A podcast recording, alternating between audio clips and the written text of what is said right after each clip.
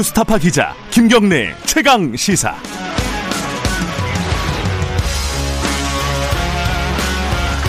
김경래 최강 시사 2부 시작하겠습니다. 2부에서는요, 어, 정치권에서 지금 공정경제 3법이라고 하는 게 지금 논의가 되고 있지 않습니까? 그 민주당에서는 요번 정기국회 때 통과시키겠다는 입장입니다. 근데 여기에 대해서 김정인 비대위원장, 그 국민의힘 비대위원장이 뭐 긍정적인 입장을 얘기를 했어요. 그런데 여기에 한마디를 붙였습니다. 이 노동법 관련된 것도 좀 바꿔야 되지 않겠느냐. 연계는 안 하겠다는 얘기를 했는데 당내 그 더, 국민의힘 당내에서는 좀 다른 얘기가 나오고 있어요. 연 연계를 해야 되는 거 아니냐. 자 노동법 어, 개정, 어, 노동 개혁 이게 뭘 하자는 건지 그리고 이게 이번 정기국회 때 하자는 건지 아니면 또 공정경제 3법 이것과 연계를 하자는 건지 여러 가지 궁금증이 있죠. 그게 아직 정리가 안 돼 있습니다. 어, 그래서 오늘 국민의힘 노동관계법 개정 TF가 만들어졌는데 거기 위원장으로 내정되신 분입니다. 이미자 의원님 연결해서 관련 얘기 좀 여쭤보겠습니다. 의원님 안녕하세요. 네, 안녕하세요. 예. 오늘 휴일이라 어, 그 국감 일정은 따로 없으시죠? 예, 그렇습니다. 예, 한, 한, 뭐, 하루라도 좀 쉬고 가시는 거네요. 그죠? 못 쉬죠. 못 쉬십니까? 아이고, 죄송합니다. 쉬는 줄 알고.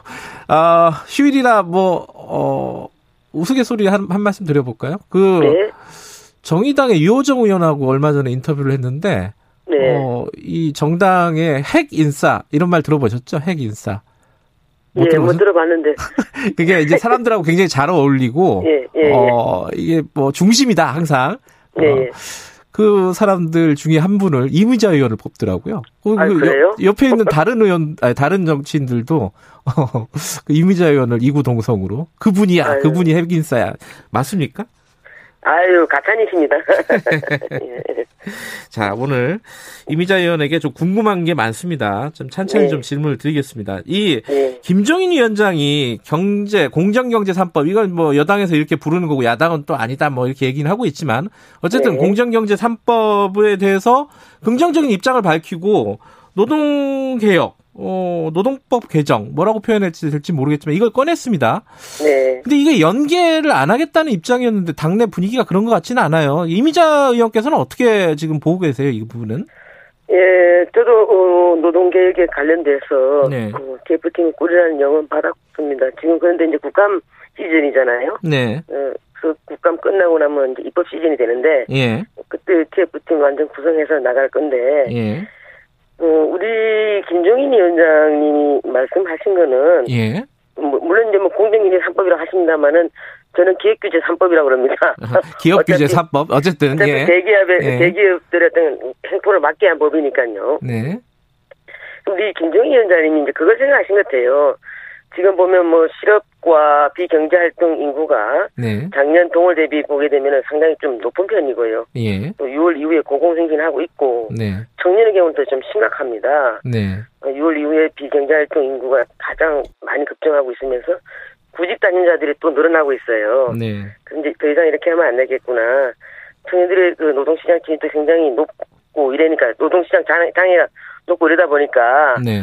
이분이 이제 경제 민주화를 굉장히 중시 여기지 않습니까? 네. 그 항시 저희들에게 마- 말씀하시는 분들이 예. 소득 불평등에 대해서 항상 말씀하시면서 취약계층 노동자 보호에 대해서 이- 더 이상 이렇게 놔두면 안 된다. 네. 라는 말씀을 많이 하시면서 이제 이 포스트 코로나 이후에 예. 이 포스트 코로나 시대에서는 이 부분을 더 이상을 어, 늦출 수는 없다라고 말씀하신 것 같아요. 음. 저는 오히려 재계에서 경영계에서 불만을 많이 이 표현할 줄 알았는데 노동계에서 상당히 많이 불만을 얘기하더라고요. 아직 내용을 모르니까 그렇겠죠. 음. 그런데 어 지금 김정인 위원장이 이 얘기를 꺼내면서 OECD 발표를 인용을 했잖아요. 예. 그러면서 이제 해고 관행 순위, 임금 유연성 이 얘기를 꺼냈는데 이 음. 이걸로 이제 추측을 해 보면은 음. 해고 같은 것들을 좀 쉽게 하는 거 아니냐. 그리고 뭐 임금을 더 유연하게 하려고 하는 거 아니냐. 이렇게 이제 추측을 하는 거잖아요. 음. 예. 어떻게 보세요? 어, 코로나 이전에와 이후가 상당히 세상이 많이 바뀌었지 않습니까? 예. 어, 코로나로 인해 가지고 4차 산업이 완전히 가속화돼 가고 있습니다. 네. 이런 속에서 저는 그 과거에는 저 코로나 이전에는 노동개혁 이렇게 얘기하면은 뭐 해고제도의 유연화라든가 이런 걸 들 수가 있는데 그건 과거 프레임이라고 생각하고요. 네. 지금 현재 우리가 이제 에, 산업 4.0 시대 많이 들어보셨죠? 네. 그런데 노동은 1.0에 머물러 있다 이런 얘기들을 많이 하십니다. 음. 그래서 산업 4.0에 상응하는 노동개혁 4.0이 지금 뭐 꼭 필요한 시, 기가 됐고 이와 음. 관련돼서 사회보장 4.0도 우리가 아, 가야 된다라는 게 음. 큰 틀에서 그렇게 생각하고 있습니다. 예. 그게 구체적으로 어떤 내용인지 조금 이따 여쭤보도록 하고요. 정치적인 얘기를 한, 한 개만 더 여쭤보면은 네. 이게 이제 아까 말씀하셨듯이 노동 관련된 얘기를 꺼내니까 재계에선 또 환영한단 말이에요. 그러니까 글쎄요. 예. 이 그 공정경제 3법, 뭐 기획규제 3법 어쨌든 뭐가 됐든 간에 그게 나오니까 재계에서 반발을 하니까 김정인 예. 위원장이 이 노동 얘기를 꺼내면서 뭐 재계라든가 보수 진영 달래려고 하는 거 아니냐. 요런 네. 요런 어떤 의심이라고 할까요? 그런 해석이라고 할까요? 그런 거를 할 수밖에 없는 상황 아닐까요? 뭐 우리 김정희 위원장님께서는 그런 건 개의치 않는 분이에요. 그런 건 개의치 않는 분이고 예.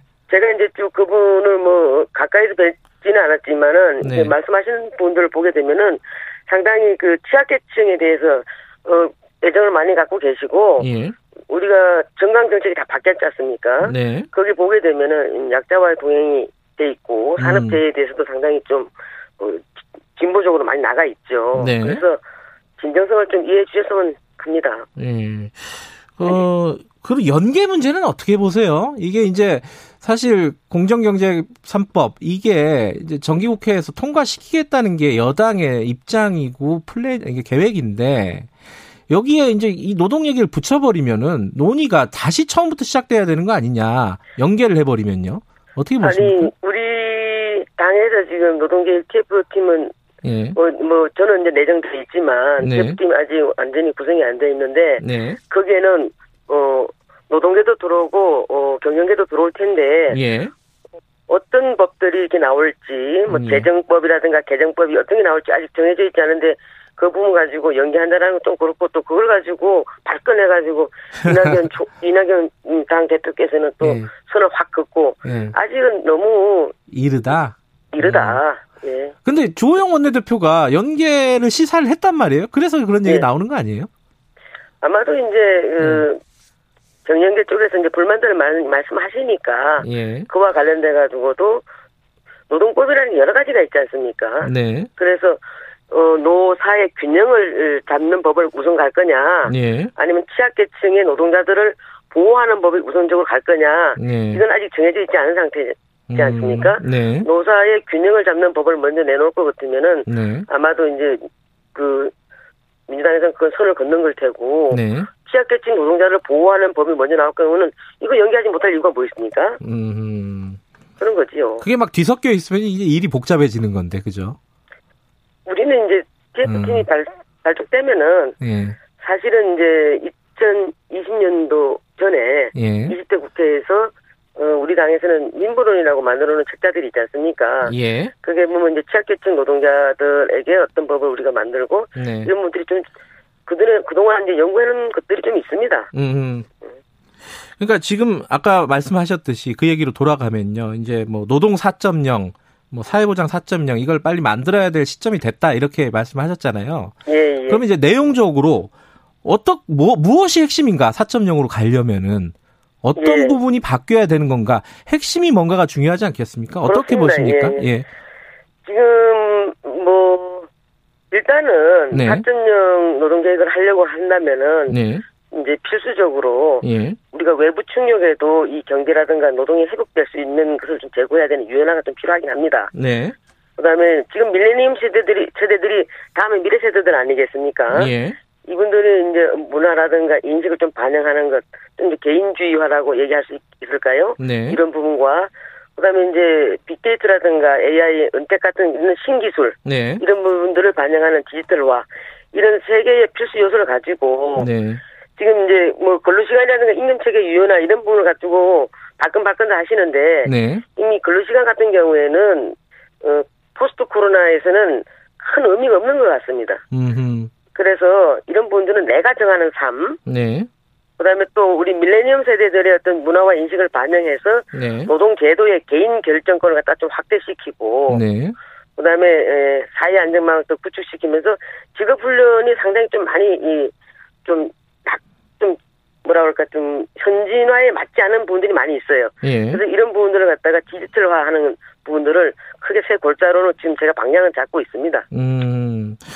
근데 이제 어 그 우리나라 외 노동 시장에 대해서 여러 가지 문제점을 얘기할 때 대표적으로 꼽는 것이 어 대기업 정규직이 너무 어 혜택을 많이 받고 있다. 임금 네. 임금이나 이런 부분에 복지나 이런 부분에 대해서 그 부분과 비정규직 문제 뭐 이런 부분들이 있지 않습니까? 그렇습니다. 여, 기에 예. 이, 이런 두 부분에 대해서는 어떤 방안을 갖고 계신 건가요? 그래서 이제 그건 음, 여러 가지 이제 개별적 법으로도 접근할 수가 있겠고 네. 집단적 법으로도 접근할 수 있겠지만은 네. 우선 이제 집단적 법으로 접근할 것 같으면은 네. 지금 우리나라의 어떤 노조 체계가 네. 산별 노조보다는 기업별 노조로 돼 있지 않습니까?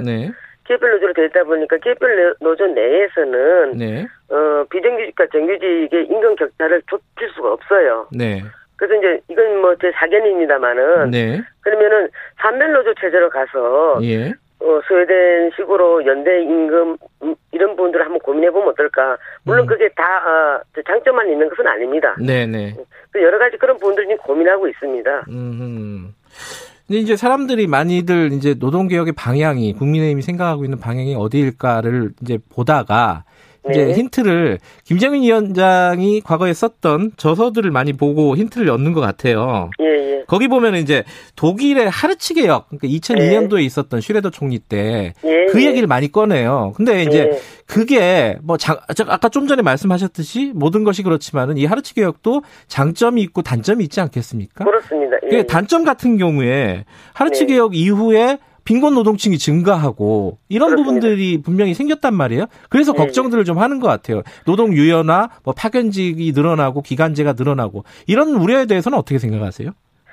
또 독일 같은 경우에도 네. 그다음에 이제 보완했지 않습니까? 최저임금 제도를 받아들여서 네, 어 그걸 이제 보완했는데 네, 어, 이 세상에 완벽한 정책과 완벽한 계획은 저는 존재하지 않는다고 생각합니다. 네, 단지 우선 먼저 해야 할 시급한 현 문제를 먼저 좀 하고 그다음에 또 끊임없이 보호해 가야 되는 게 저는 맞다라고 보는데 네, 우리나라도 그런 게 있지 않습니까? 과거에 기업의 경영 혁신이다, 네, 뭐또 IMF다 이렇게 해가지고 비정규직이 많이 양산됐지 않습니까? 네, 그때 이 비정규직을 보호하기 위해서 DJ 정권 때는 파견법을 만들었고 예, 노무현 정권 때는 어, 기산제법을 만들었습니다. 네, 근데 이게 오히려 어, 보호하려고 했던 법이 네. 저임금 노동자들을 많이 양산시키고 또 거기서 소득 양극화가 벌어지고 음, 이런 부분들이 생기는데 네, 우선 먼저 완벽한 법은 없고 또 독일은 독일의 어떤 문화와 어, 그런 부분들이 있기 때문에 우린 우리에 맞는 것을 하면 된다. 네, 그래서 우리에게 우선 시급한 게 뭘까? 네. 이런 부분들을 고려해서 해 나가면 된다고 생각합니다.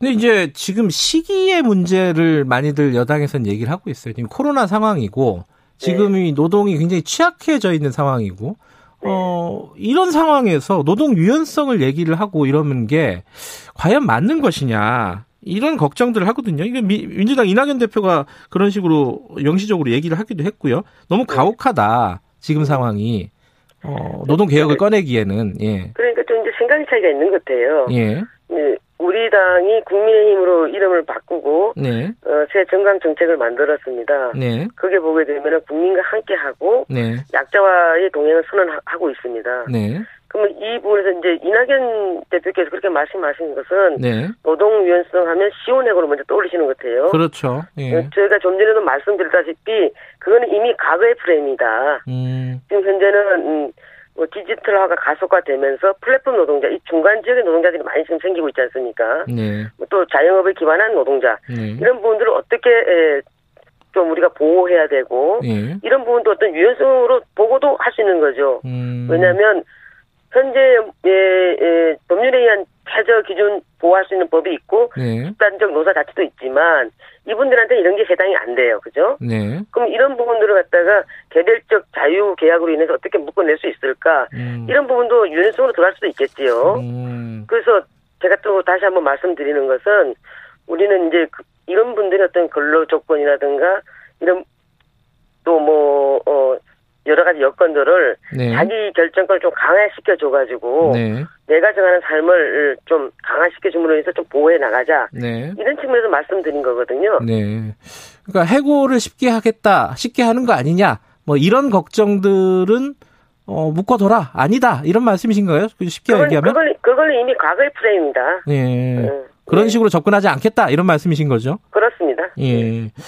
그리고 지금 정부는 근데 지금 노동 개혁에 대해서 다른 얘기를 하고 있어요. 뭐냐면은 뭐 ILO 협약 비준이라든가 그죠? 네. 뭐 네. 그러면서 그걸 하려면은 뭐 해고자들이 어 노조에 가입할 수 있게끔 하는 법 개정도 해야 되고 하는 거잖아요. 이런 부분에 대해서 국민의힘 입장은 뭐예요?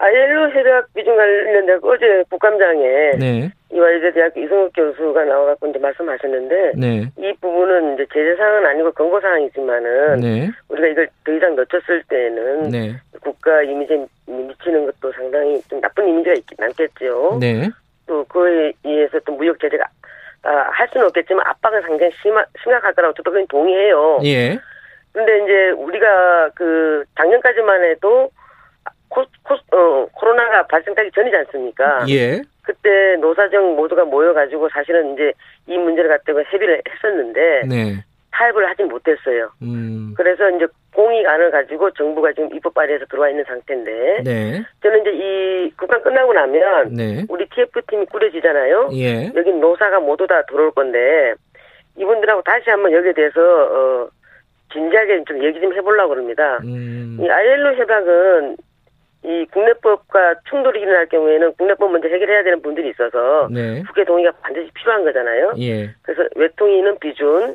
한노위는 법 개정 동시에 이루어져야 되는 거거든요. 예, 그래서 이 부분을 한 번 더 이제 포스트 코로나 시대에 접어들어서 또 많은 변수들이 있으니까 네, 노사가 다시 한번 앉아서 네, 이 부분에 대해서 한번 진지하게 한번 얘기를 한번 해보자. 네, 그래서 타협점을 찾게 되면 얼마나 좋겠어요. 그 그대로 음, 우리가 가면 되니까. 예, 그래서 마지막까지 최선을 다하고 예, 우리가 또 어, 국가 이미지 실축이 돼서는 안 되니까 예. 그런 부분들 다 고민해서 하겠습니다. 어, ILO 어, 협약을 비준하는 것 자체를 반대하는 건 아니고 논의를 예. 적극적으로 하겠다 이 입장으로 예, 받아들이면. 되겠네요.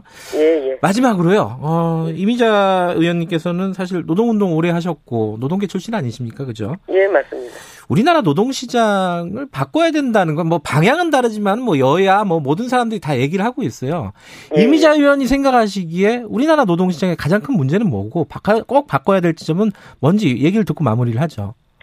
예, 뭐 이건 여야가 다 하는 얘기들이고 국민들도 다 하는 음. 얘기인데 노동시장이 예, 이중구조가 너무 고착화돼 있지 않습니까? 네, 그 속에서 이제 예, 새로운 다양한 고용 형태와 다양한 노동자들이 지금 많이 양상되고 있습니다. 네, 즉 음, 중간지대에 계시는 플랫폼 노동자라든가 아니면 자영업을 기반을 한 노동자들이 많이 생기고 있는데 네, 이분들에 대한 어떤 그 어, 보호법이 지금 없어요. 네, 현재 근로기준법이라든가 또뭐 음, 집단적 노사관계에서 노조법은 뭐 좀 별개지만은 근로기준법 같은 경우에는 근로자성을 인정받지 못하면은 음, 전혀 보호받을 수가 없어요. 이 네. 법이 올로와 나싱입니다. 네, 그래서 이분들에게 보호하고 또 집단적으로도 자기네들이 어떤 집단적 그 어, 권리, 권리를 좀 예. 쟁취할 수 있는 이런 법들이 좀 시급하다. 음. 그래서 우선 이거부터 좀 음, 먼저 제일 먼저 해야 되는 거 아닌가 이런 생각을 음. 갖고 있습니다.